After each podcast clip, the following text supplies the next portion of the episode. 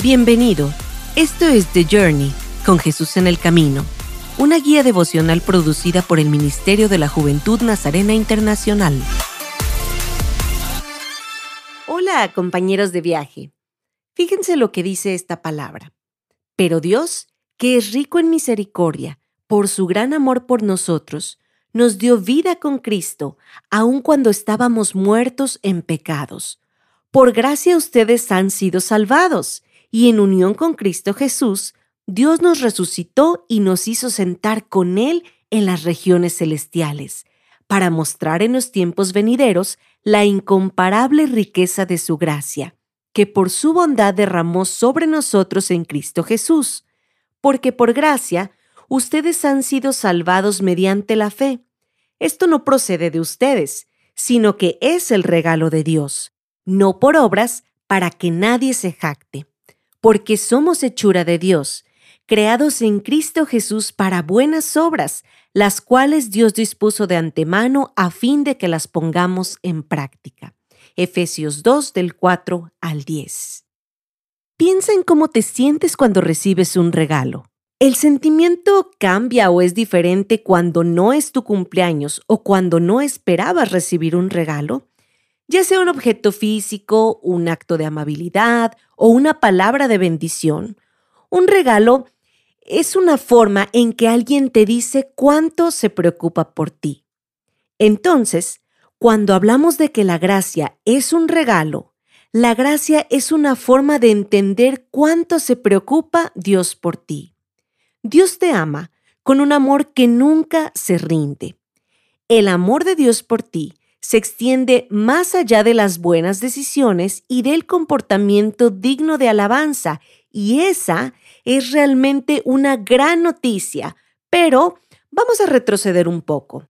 A veces, cuando pensamos en el asombroso amor de Dios por nosotros, comenzamos nuestra historia en el capítulo 3 de Génesis y la decisión de Adán y Eva de desobedecer a Dios. Es decir, que comenzamos con nuestros propios fracasos y una lista de ocasiones en las que nos hemos equivocado. Vemos el amor de Dios comenzando allí en ese lugar y no estamos seguros de por qué todavía Dios nos amaría, o creemos que necesitamos ganarnos el derecho a ser amados nuevamente. Pero la verdad es que nuestra historia realmente comienza en el capítulo 1 de Génesis. En esos versículos, puedes escuchar la hermosa poesía tratando de expresar el asombro de Dios hablando de la existencia de este magnífico mundo, al crear tanto de la nada. La belleza silenciosa de los cielos, la poderosa belleza de los océanos, la belleza de diversas aves, los peces, los animales terrestres, todo es impresionante. Pero luego Dios, que es Padre, Hijo y Espíritu Santo y están juntos desde antes de los tiempos, dijo, Hagamos al ser humano a nuestra imagen y semejanza, que tenga dominio sobre los peces del mar y sobre las aves del cielo, sobre los animales domésticos, sobre los animales salvajes y sobre todos los reptiles que se arrastran por el suelo. Génesis 1.26 hagamos al ser humano a nuestra imagen. Estas son las palabras de un padre amoroso que anhela compartir la vida y el amor con un hijo. Este es Dios como Padre, anticipando la maravilla de ver sus propios rasgos de carácter, personalidad y bondad mirándolo a Él a través de los ojos de su Hijo. Después de la creación, aprendemos que Dios caminó en el jardín con Adán y Eva durante la tarde. Del mismo modo que tú podrías ir a la casa de un amigo solo porque quieres pasar el tiempo juntos. Dios tenía una amistad con la humanidad.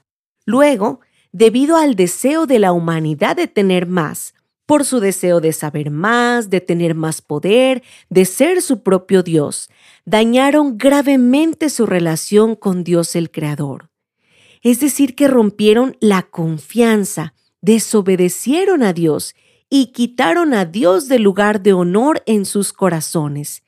Y en su lugar se colocaron a ellos mismos en el trono de sus propios corazones. Este acto no solo dañó la relación de la humanidad con Dios, sino que dañó todas las relaciones, incluyendo nuestra relación entre nosotros con la naturaleza e incluso con nosotros mismos. Pero ¿sabes algo? Desde ese momento, Dios ha estado trabajando para redimir y restaurar esa relación tan preciada con nosotros y traer sanidad a todas nuestras relaciones. Dios Hijo incluso descendió para caminar sobre la tierra de nuevo y hacer su hogar entre nosotros. La gracia no es solo un regalo, también es una invitación. Es una invitación a volver a Shalom, que es la palabra hebrea para paz, pero más bien significa plenitud, totalidad, armonía y paz perfecta. La gracia te invita a conocer el verdadero shalom.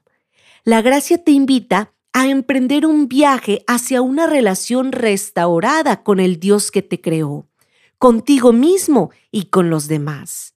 ¿Por qué no reflexionas sobre el significado de esta invitación? ¿Qué es lo que te entusiasma? ¿Qué es lo que te asusta de esta invitación a conocer el verdadero shalom y a emprender un viaje hacia una relación restaurada con Dios? ¿Por qué no concluyes este tiempo de reflexión hablando en oración acerca de tu respuesta con Dios? Nos reencontraremos en los próximos episodios. Esto fue The Journey, con Jesús en el Camino una guía devocional producida por el Ministerio de la Juventud Nazarena Internacional.